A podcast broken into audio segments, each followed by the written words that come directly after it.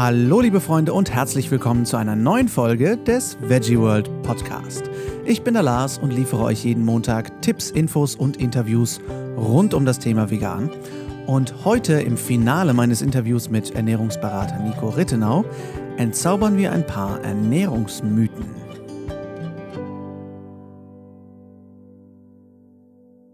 Schön, dass ihr eingeschaltet habt. Ich hoffe, ihr habt ein bisschen Zeit mit im Gepäck, denn das Interview geht heute etwas länger. Wir sind ungefähr bei 30 Minuten.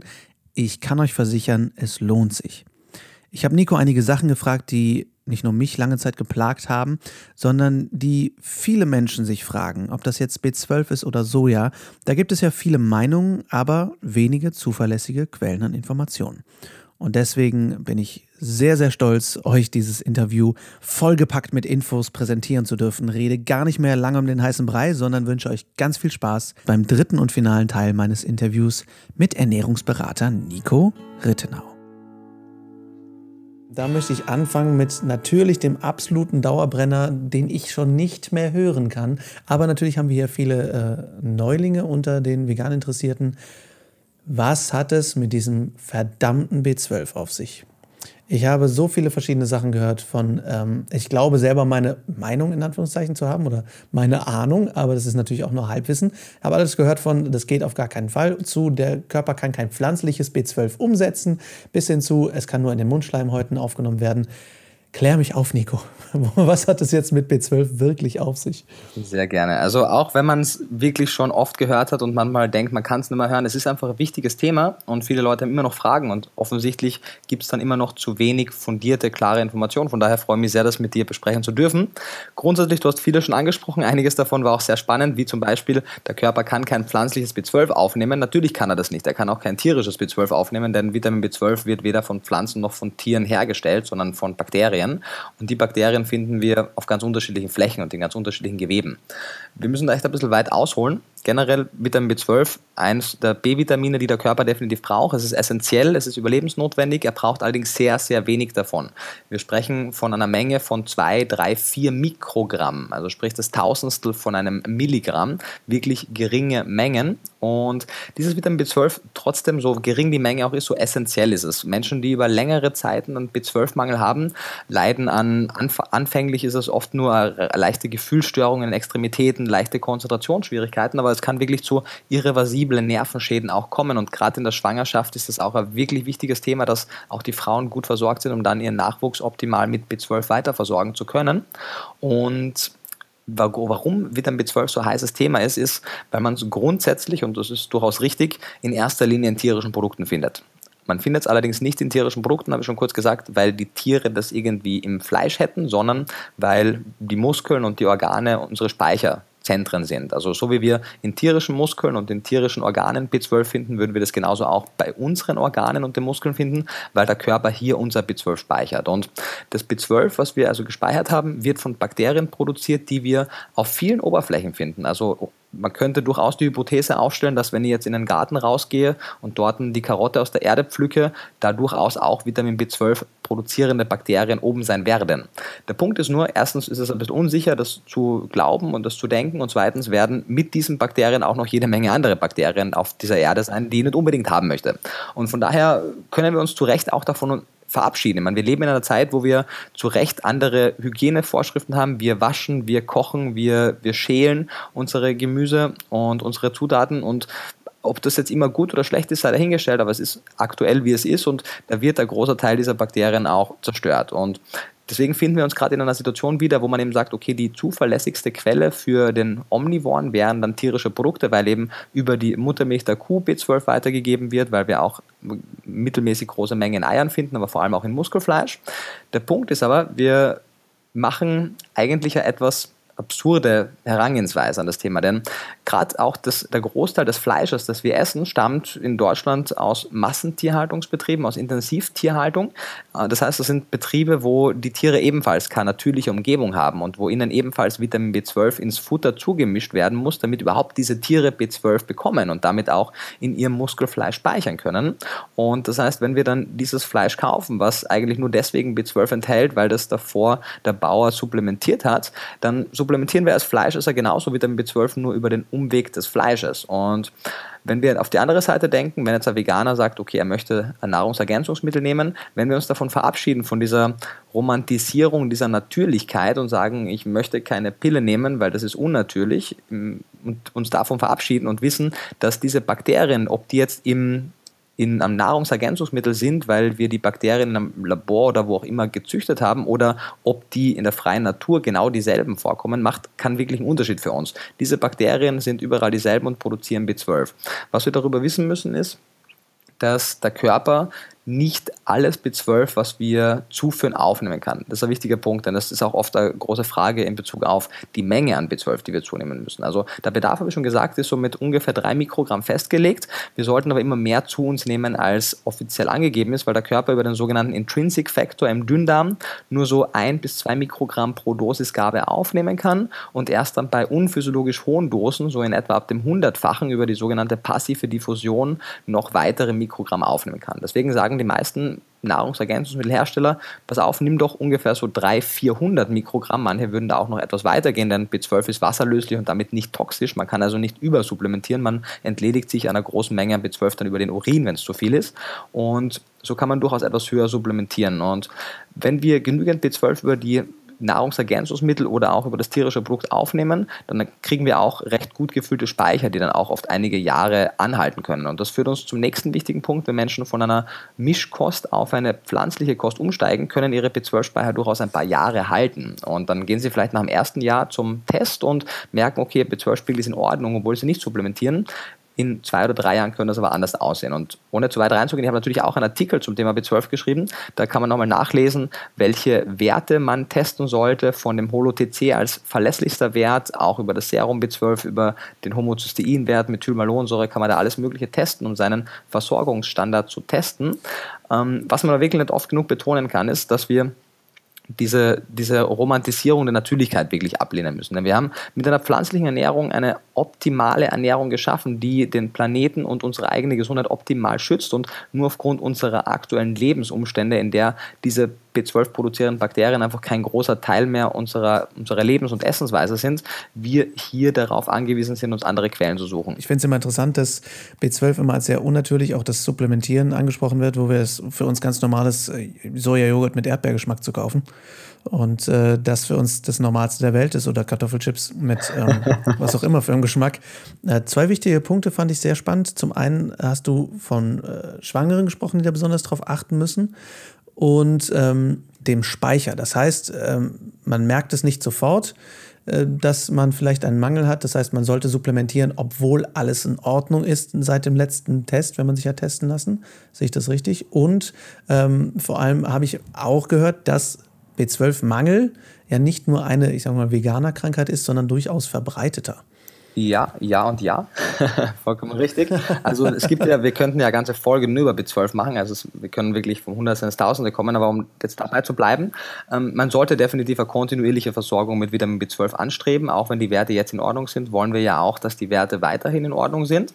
Ob man dann jetzt, wie du schon gesagt hast, ein Sojajoghurt mit B12 isst oder die B12 Zahnpasta nimmt oder B12 Trachés oder Kapseln nimmt oder auch die Einige Untersuchungen zeigen auch, dass durchaus einige Algen wie Chlorella in Symbiose mit diesen B12-produzierenden Bakterien leben können. Und Jörg Ullmann, der auch Algenexperte aus Klötze ist, der zeigt auch in Untersuchungen, dass er einige Algen, also vor allem Chlorella, ähm, züchtet, die B12 in relevanten Mengen enthalten. Also wer es unbedingt natürlich ganz natürlich unter Anführungszeichen braucht, kann da auch auf solche Produkte zurückgreifen, aber die sind teurer als ein normales B12 und nicht überall verfügbar, aber kann man auch sehr gerne machen.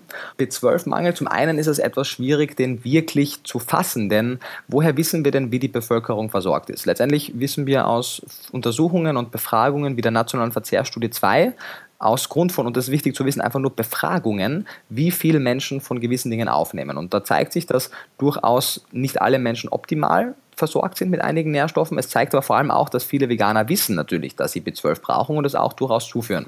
Vegetarier sind auch so ein bisschen eine Schwellengruppe, denn die Mengen an B12 sind in Muskelfleisch und Organen wesentlich höher als in Milch, Käse und Eiern. Von daher, und viele Vegetarier essen jetzt auch nicht so große Mengen an diesen Produkten. Das heißt, Vegetarier sind auch ganz gut beraten, B12 im Auge zu behalten und gegebenenfalls zu supplementieren. Und, worauf du wahrscheinlich hinaus wolltest, in Amerika ist es schon gang und gäbe, dass Menschen über 50, auch wenn sie sich omnivor mischköstlich von Fleisch ernähren, trotzdem B12 supplementiert wird. Denn dieser Intrinsic Factor, der im Dünndarm dafür verantwortlich ist, dass wir B12 aufnehmen, der wird über die Jahre weniger verfügbar und Menschen können aber in gewissem Alter weniger B12 darüber aufnehmen. Und jetzt wird es ganz geekig, wenn wir große Mengen an tierischen Produkten aufnehmen. Die enthalten viel von einer essentiellen Aminosäure, nennt sich Methionin. Und Methionin wird im Organismus zum sogenannten Homozystein abgebaut. Und Homozystein ist ein Risikofaktor für Herzerkrankungen, wenn der zu hoch ist, also für Stoffwechselerkrankungen. Und B12 baut den aber ab. Und wenn wir dann aber im Alter viel tierische Produkte essen, nicht mehr genug B12 aufnehmen können aufgrund von vielleicht den Verarbeitungsverlusten oder der fehlenden Aufnahme, wir aber gleichzeitig trotzdem noch große Mengen von dieser essentiellen Aminosäure Methionin aufnehmen und dadurch viel Homozystein produzieren, haben wir diesen Super-GAU, den man oft erlebt, dass wir eben sehr hohe Werte von diesem Homozystein haben, was eigentlich vom B12 abgebaut wird, aber dann nicht abgebaut werden kann, weil es fehlt. Das ist vielleicht jetzt für einige nicht so ganz nachvollziehbar, aber was ich damit sagen möchte, tierische Produkte zu verzehren, ist nicht automatisch ein Garant für B12 und kann auch vor allem im Alter dazu führen, dass wir nicht nur ein B12-Problem haben, sondern auch noch weitere Probleme ähm, haben, die mit B12 in Verbindung stehen. Kommen wir auf vielleicht ein paar andere ähm, Ernährungsmythen.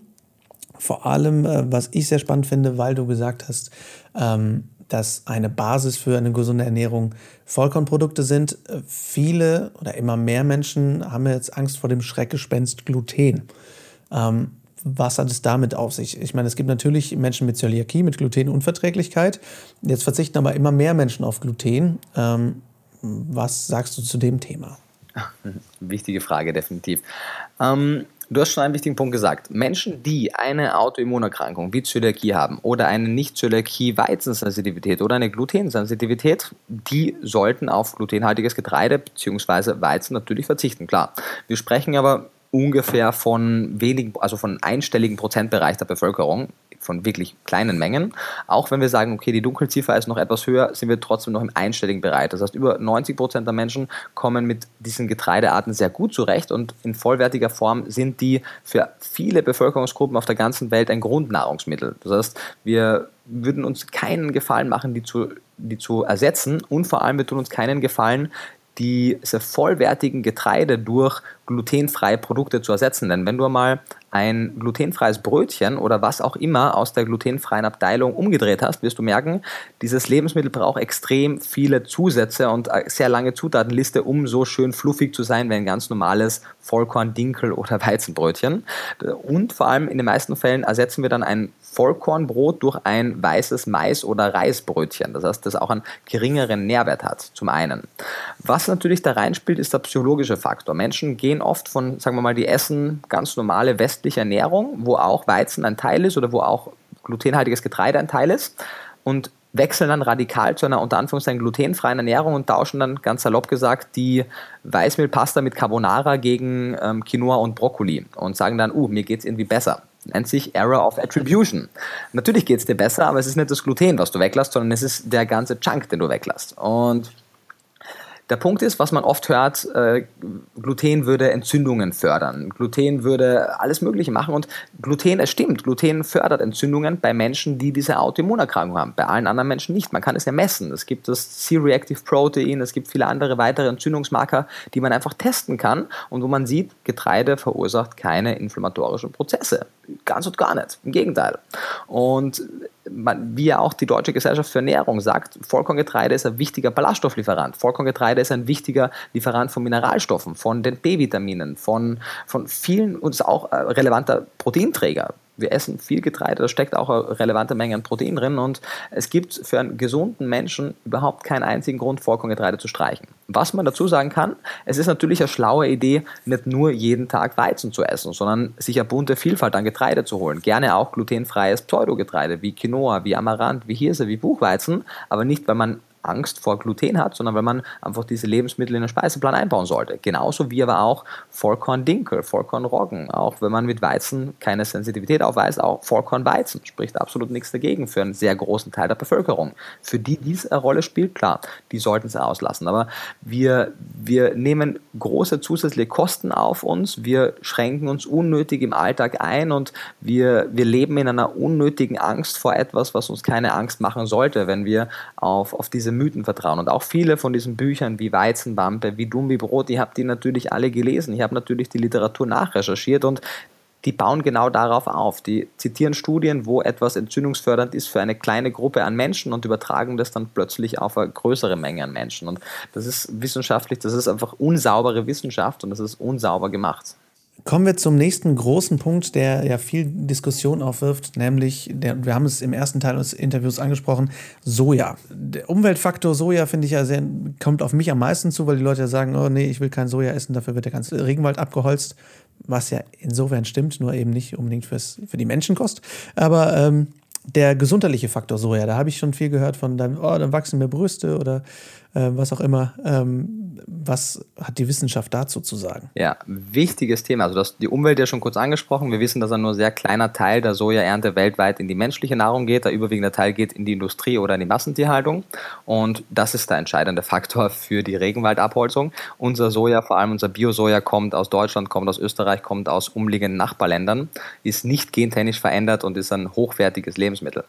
Was man immer wieder hört, sind, du hast einige Mythen schon genannt, verursacht Brustkrebs, lasst Männern Brüste wachsen, ist schlecht für die Schilddrüse, ist schlecht für alles Mögliche. Was dazu geführt hat, dass ich meine Bachelor-Thesis, eine über 50-seitige Arbeit, nur diesem Thema gewidmet habe. Und da gibt es auch im Weltvegan-Magazin einen zweiteiligen Artikel von mir zu genau diesem Thema. Wenn das jemand interessiert, kann man auch als E-Paper nachlesen. Und in Summe kann man einmal Folgendes sagen. Warum kritisieren Leute überhaupt Soja? Soja wird kritisiert aufgrund von einer Gruppe namens Phytoöstrogene. Da steckt das Wort Östrogen schon drin, also pflanzliche östrogenähnliche Substanzen.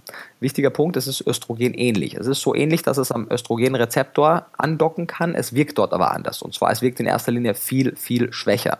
100 und mehrfach schwächer. Daher kam die Hypothese, okay, wenn hier östrogenähnliche Stoffe drinstecken, wie wirken die denn im Körper? Und dann gab es ursprünglich einige In-vitro-Studien, also Laborstudien in der Petrischale. Es gab ein paar Tierversuche, wo wir wirklich hochkonzentrierte Mengen an isolierten Isoflavonen, das sind diese Phytoöstrogene, genommen haben und die dann in viel zu hohen Dosen isoliert ähm, indiziert haben in einige Tiere wie atymische Nacktmäuse, denen das Immunsystem gefehlt hat oder in Krebszellen in isolierte. Also wir haben sehr, sehr viele verrückte Untersuchungen gehabt, die Grundlagenforschung waren, die aber überhaupt nicht gezeigt haben, wie eine Sojabohne wirkt. Weil wir kennen aus Studie nach Studie nach Studie zu Nahrungsergänzungsmitteln und zu isolierten Nährstoffen wissen wir, dass ein isolierter Nährstoff in den allermeisten Fällen komplett anders wirkt wie ein Nährstoff in der Lebensmittelmatrix. Und diese Studien wurden, wie gesagt, nur als Grundlagenforschung genommen. Die haben auch nie die Hypothese vertreten, dass Soja schädlich wäre. Aber es wurde dann von Sojagegnern wie der Western Price Foundation und vielen anderen Gegnern auch aufgenommen und natürlich dann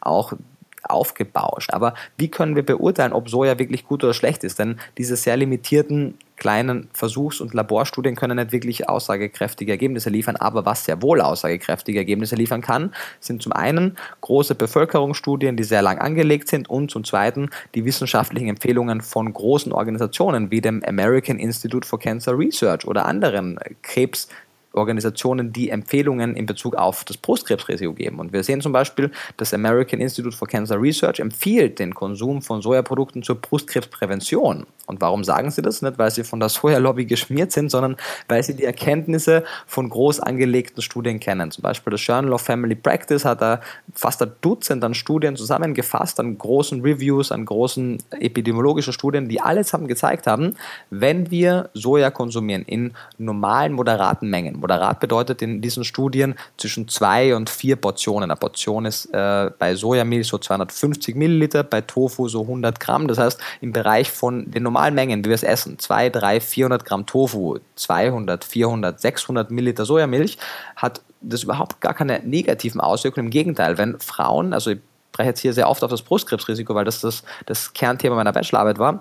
Wenn Frauen das innerhalb der ersten zehn Lebensjahre in regelmäßigen Abständen konsumiert haben, konnten sie nicht nur ihr Brustkrebsrisiko nicht erhöhen, sondern sie konnten ihr Brustkrebsrisiko sogar reduzieren und sie konnten auch das Wiederauftreten bei einer Brustkrebserkrankung reduzieren. Also es hatte einen protektiven Charakter. Außerdem haben Soja-Phytoöstrogen einen leicht hypotonen, also einen blutdrucksenkenden, einen cholesterinsenkenden Charakter. Außerdem sind Sojabohnen von allen Hülsenfrüchten die proteinreichsten. Sie haben ein extrem gutes Proteinspektrum. Und Menschen, die keine Sojaallergie haben, sind sehr wohl dazu geraten, Sojaprodukte als gesunden Teil ihrer täglichen Kost zu nehmen. Alle Menschen, die kein Soja mögen oder kein Soja vertragen, es gibt ja Erdnussallergiker, es gibt Sojaallergiker, es gibt Senfallergiker, die können das mit gutem Gewissen auch exkludieren, weil natürlich bietet eine vollwertige pflanzliche Ernährung genügend hochwertige Proteinträger, um auch ganz ohne Soja hochwertige Proteinlieferanten in die Ernährung einzubauen. Und wem das mehr interessiert, wie gesagt, ihr habt da die Bachelorarbeit ausführlich darüber geschrieben. Die Quintessenz davon wurde im Weltvegan-Magazin veröffentlicht und das kann man die Mechanismen, die man hier kennt, die kann man von der Entstehung von Brustkrebs auch auf den, den Östrogenspiegel von Männern ab, ähm, abwälzen. Also man sieht auch, dass der Östrogenspiegel von Männern und dem Konsum von Soja nicht leidet, weil die Phytoöstrogene einfach zu schwach wirksam sind in den Mengen, wie wir sie essen. Und wir wissen auch, dass jedes Lebensmittel ab einer gewissen Menge kontraproduktiv wirkt, aber die Menge werden wir in einem alltäglichen Geschehen einfach nicht erreichen können. Nicht einmal im Ansatz. Cool. Ja, vielen Dank. Ähm, bevor wir zum Ende kommen, habe ich noch einen Punkt, der mich jetzt vor kurzem erst sehr überrascht hat, äh, nämlich ähm, das Thema Kokosöl. Kokosöl galt ja jetzt sehr, sehr lange als sehr gesund und nicht nur lecker, sondern auch äh, wohltuend. Ähm, jetzt habe ich vor kurzem aber irgendwie aufgeschnappt, dass Kokosöl eben doch gar nicht so äh, gesund ist, wie man das bisher so gedacht hat. Bringst mir die Bredouille. Natürlich, ähm, können wir sehr gerne darüber sprechen. Ich muss natürlich vor, vorweg schicken, dass aus meiner Sicht das ganze Thema jetzt auch sehr aufgebauscht wird. Also äh, Kokosöl hat einen großen Anteil an gesättigten Fetten. Gesättigte Fette im Kokosöl wirken so wie alle anderen gesättigten Fette. Der große Punkt ist nur, dass im Rahmen einer pflanzlichen Ernährung normalerweise die Menge an Kokosöl vermutlich relativ gering ist. Und von daher spielt es im Rahmen einer vollwertigen pflanzlichen Ernährung spielt jetzt keine große Rolle, wenn man da ein bisschen Kokosöl reinnimmt. Aber gut, jetzt ist es sehr trendy geworden, ne? Kokosöl, und dadurch haben es die Leute den Konsum sehr erhöht. Okay. Genau, und das ist der Punkt. Und wenn Leute natürlich dann irgendwie sehr gesundes Porridge machen mit frischen Früchten, dann noch fünf Esslöffel Kokosöl drüber gießen, weil sie gehört haben, dass das dieses oder jenes bewirkt, dann machen sie sich keinen Gefallen damit. Es kam jetzt gerade auch ähm, ein neuer eine neue Review von, von sieben Studien raus, die noch einmal alle zusammengefasst wurden und gezeigt haben, wenn wir Kokosöl mit Butter vergleichen, ja, dann schneidet Kokosöl besser ab, keine Frage.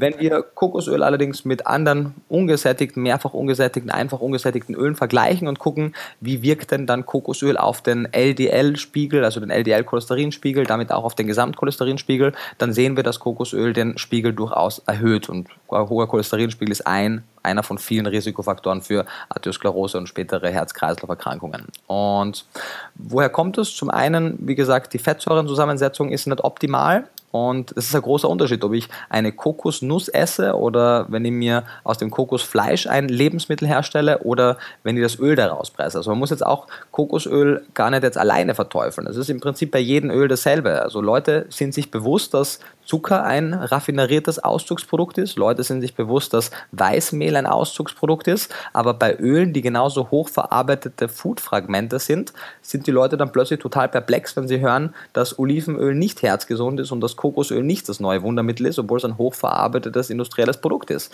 Die mediterrane Kostform ist nicht gesund, weil sie so viel Olivenöl enthält, sondern sie ist gesund trotz all des Olivenöls, weil sie eine Basis an vollwertigen Pflanzen als Grundnahrungsmittel hat. Viel frisches Obst, Gemüse und Getreide und dann ist auch das Olivenöl nicht das große Thema. Und es gibt zu all diesen Ölen wunderbare Untersuchungen, die zeigen, und das kam jetzt auch von, ähm, wenn ich mit irre, es war die American Heart Association, die vor wenigen Tagen kam jetzt auch gerade Artikel, die auch explizit noch einmal aufgrund dieser sieben neuen Trials, die durchgeführt wurden, auch explizit sagt, sie empfehlen kein Kokosöl. Damit ist, sollte die Sache auch vom Tisch sein. Das ist eine Institution von renommierten Weltruf und dann sollte man einfach sagen, gut, so ist es. Man kann ja auch die Primärliteratur sich angucken, die zeigen ja auch alles.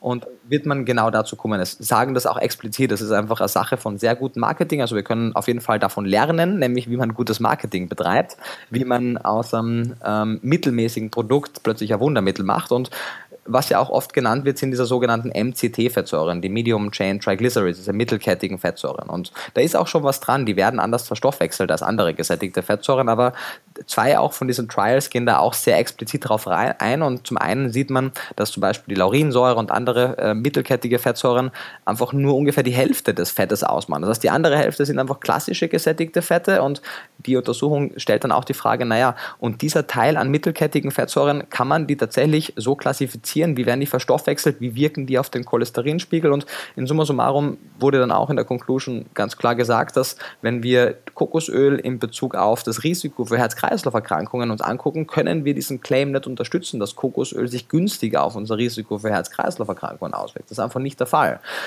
Moderate Mengen davon, wie gesagt, werden niemanden schaden weil wir sie ja im Rahmen einer vollwertigen Pflanzenkost nehmen und auch das Argument von, von den ganzen Naturvölkern, die so viel Kokosöl essen, ist auch an den Haaren herbeigezogen. Zum einen essen die, wenn die überhaupt Kokosprodukte essen, die im Rahmen einer vollwertigen Kost und die essen auch weniger Kokosöl als andere Kokosprodukte aus den ganzen Lebensmitteln. Und ich möchte auch jetzt, also ich habe das ja auch gemerkt, ist immer wieder auch Themen, Thema natürlich, wenn Leute wieder nachfragen und das geht mir auch auf den Keks, dass dann Hersteller von Kokosprodukten dann mir damit auf die Nerven gehen, wenn ich einfach die wissenschaftliche Literatur zitiere. Und mir ist der Kampf auch echt zu blöd. Also wir haben wichtigere Probleme. Es gibt da wirklich so viele Lebensmittel, die Menschen auf täglicher Basis essen, die ein größeres Problem sind, dass ich mir wirklich mit niemandem, der Kokosöl herstellt, da irgendwie streiten möchte. Das ist mir zu blöd. Aber man kann sich einfach eine Meinung bilden und sich die Literatur angucken. Und wenn man Kokosöl verkauft, dann muss man sich das genauso angucken wie jemand, der kein Kokosöl verkauft. Und dann sollte man als ehrlicher Mensch einfach sagen, die Beweislast geht in eine Richtung und die ist sehr eindeutig und der sollte mich fügen, einfach als objektiv rationaler Mensch. Und das passiert in manchen Fällen, aber nicht in allen. Was würdest du denn für ein Öl eher empfehlen, was vielleicht deutlich mehr ungesättigte Fettsäuren enthält? Und das ist wichtig, dass, dass, Leute das verstehen. Es geht nicht darum, den Fettgehalt in der Ernährung äh, zu reduzieren, weil Fett per se ist überhaupt kein schlechter Makronährstoff. Er ist genauso wie Kohlenhydrate und Protein ein wunderbarer Nährstoff mit seinen Aufgaben. Es gibt essentielle Fettsäuren und Fett ist ein wichtiger Bestandteil. Aber die Quelle ist das Entscheidende. Wenn Menschen an Fette denken, denken sie meistens an Butter und an Öle. Und wenn ich an Fette denke, dann denke ich an Oliven an Samen, an Nüsse und an Avocados und an andere hochwertige, ganze, fetthaltige Lebensmittel. Und die sollte man auf gar keinen Fall restriktieren. Also wenn wir an die Global Burden of Disease Study denken, dann sehen wir, dass Nüsse der dritt häufigste Grund für, also das Fehlen an Nüssen, der dritthäufigste Grund für vorzeitige Mortalität sind. Wenn wir die Adventist Health Study angucken, sind die Adventisten mit dem höchsten Nusskonsum die gesündesten gewesen. Also Nüsse nicht täglich in den Speiseplan einzubauen, weil man eine Phobie vor Fett hat, wäre die größte Katastrophe, die man sich anstellen kann. Und vor allem Walnüsse, die das beste Fettsäurespektrum von allen Nüssen haben, sollte man unbedingt eine Handvoll jeden Tag essen, am besten auch zwei. Ähm, Leinsamen, die ein großartiges Fettsäurespektrum haben, sollte man angeschrotet jeden Tag mindestens ein, zwei Esslöffel essen, aber auch gerne andere Samen. Hanfsamen, Kürbiskerne, ähm, Sonnenblumenkerne, Cashewkerne, Mandeln, wie auch immer, aber vor allem Walnüsse und, und Leinsamen und alle davon in einer guten Menge auf jeden Fall und auch ein paar Oliven.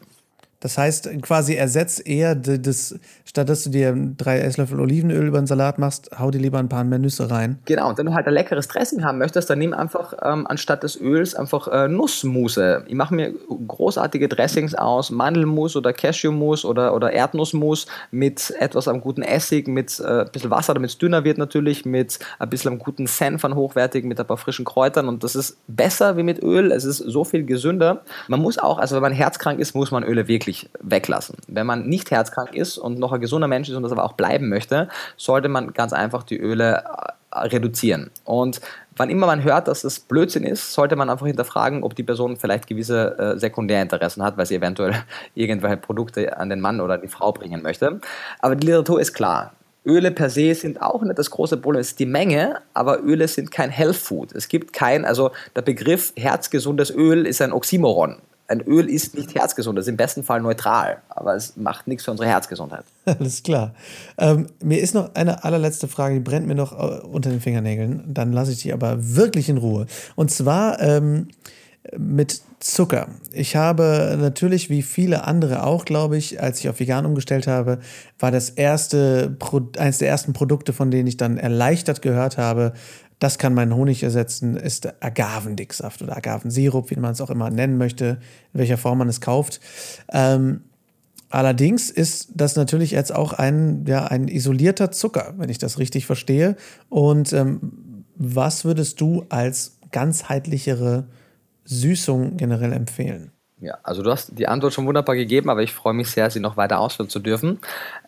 Wenn wir an Agavendicksaft denken, es tritt dasselbe Problem ein wie bei den Ölen, wie bei den Auszugsmehlen, wie bei allen raffinerierten Produkten. Wir nehmen etwas, was im gesamten Lebensmittel kein Problem darstellt, Fructose, und konzentrieren es sehr stark ein und nehmen aber all die ähm, Begleitstoffe raus, die eben dafür sorgen, dass Fructose kein Problem wird. Und wenn Menschen sagen, Fructose ist schlecht, dann entweder sagen sie das einfach so als Worthülse, aber wenn sie fundiert sprechen, dann sprechen sie von diesen isolierten High Fructose Corn Syrup oder auch Agavendicksaft oder anderen Dicksäften, wo man die Ballaststoffe entfernt hat, die sekundären Pflanzenfarbstoffe entfernt hat und viele von den wichtigen ähm, Inhalten in der Lebensmittelmatrix entfernt hat, die dafür sorgen, dass die Fructose dann eben nicht diese negativen Effekte hat. Und man, es gibt großartige Untersuchungen, wo wir Probanden Pancakes gefüttert haben mit Zucker, mit Weißmehl, mit Ahornsirup und natürlich dann wenig überraschend der Blutzuckerspiegel skyrocking hoch war. Und dann gibt man einfach noch eine Portion Blaubeeren dazu und man würde natürlich erwarten, aufgrund des noch höheren Fruchtzuckergehalts würde der Blutzuckerspiegel noch höher ansteigen. Was passiert? Der Blutzuckerspiegel steigt weniger stark an, aufgrund der Ballaststoffe, aufgrund der sekundären Pflanzenstoffe der Heidelbeeren oder der Blaubeeren oder der Brombeeren.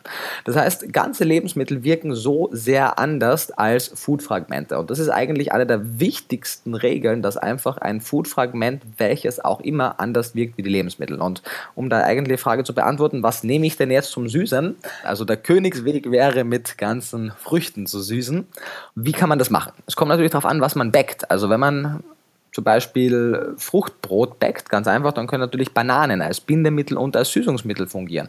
Ansonsten vielleicht eine gewisse Menge an Trockenfrüchten. Und wenn man aber einen kristallinen Zucker braucht, kann man zum Beispiel Dattelsüße nehmen, Dattelzucker. Denn im Gegensatz zu sehr vielen anderen Zuckerarten ist Dattelzucker nichts anderes wie gemahlene, pürierte Datteln im Ganzen, Whole Foods. Und die wurden dann getrocknet und pulverisiert. Und der Unterschied, warum die so viel besser sind, ist, weil sie nährstoffreicher sind, weil es weiterhin ein ganzes Lebensmittel ist, mit seinen Ballaststoffen, mit allen Mikronährstoffen. Und das wäre auf jeden Fall ein sehr, sehr gutes Süßungsmittel generell natürlich ist die Empfehlung einfach, seinen Gaumen daran zu gewöhnen, dass man einfach mit der Süße von einem ganz normalen Stück Obst zufrieden ist. Also mittlerweile ist es für mich einfach der Himmel auf Erden, frische Erdbeeren, frische Brombeeren, frische Heidelbeeren zu essen.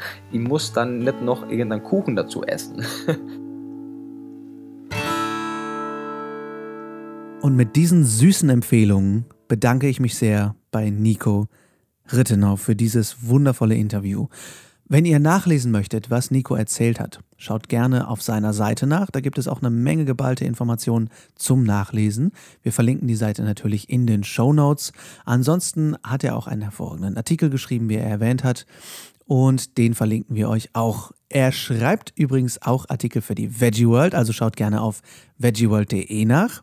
Und wenn ihr Fragen, Ideen und Anregungen habt, schreibt gerne an podcast.veggieworld.de.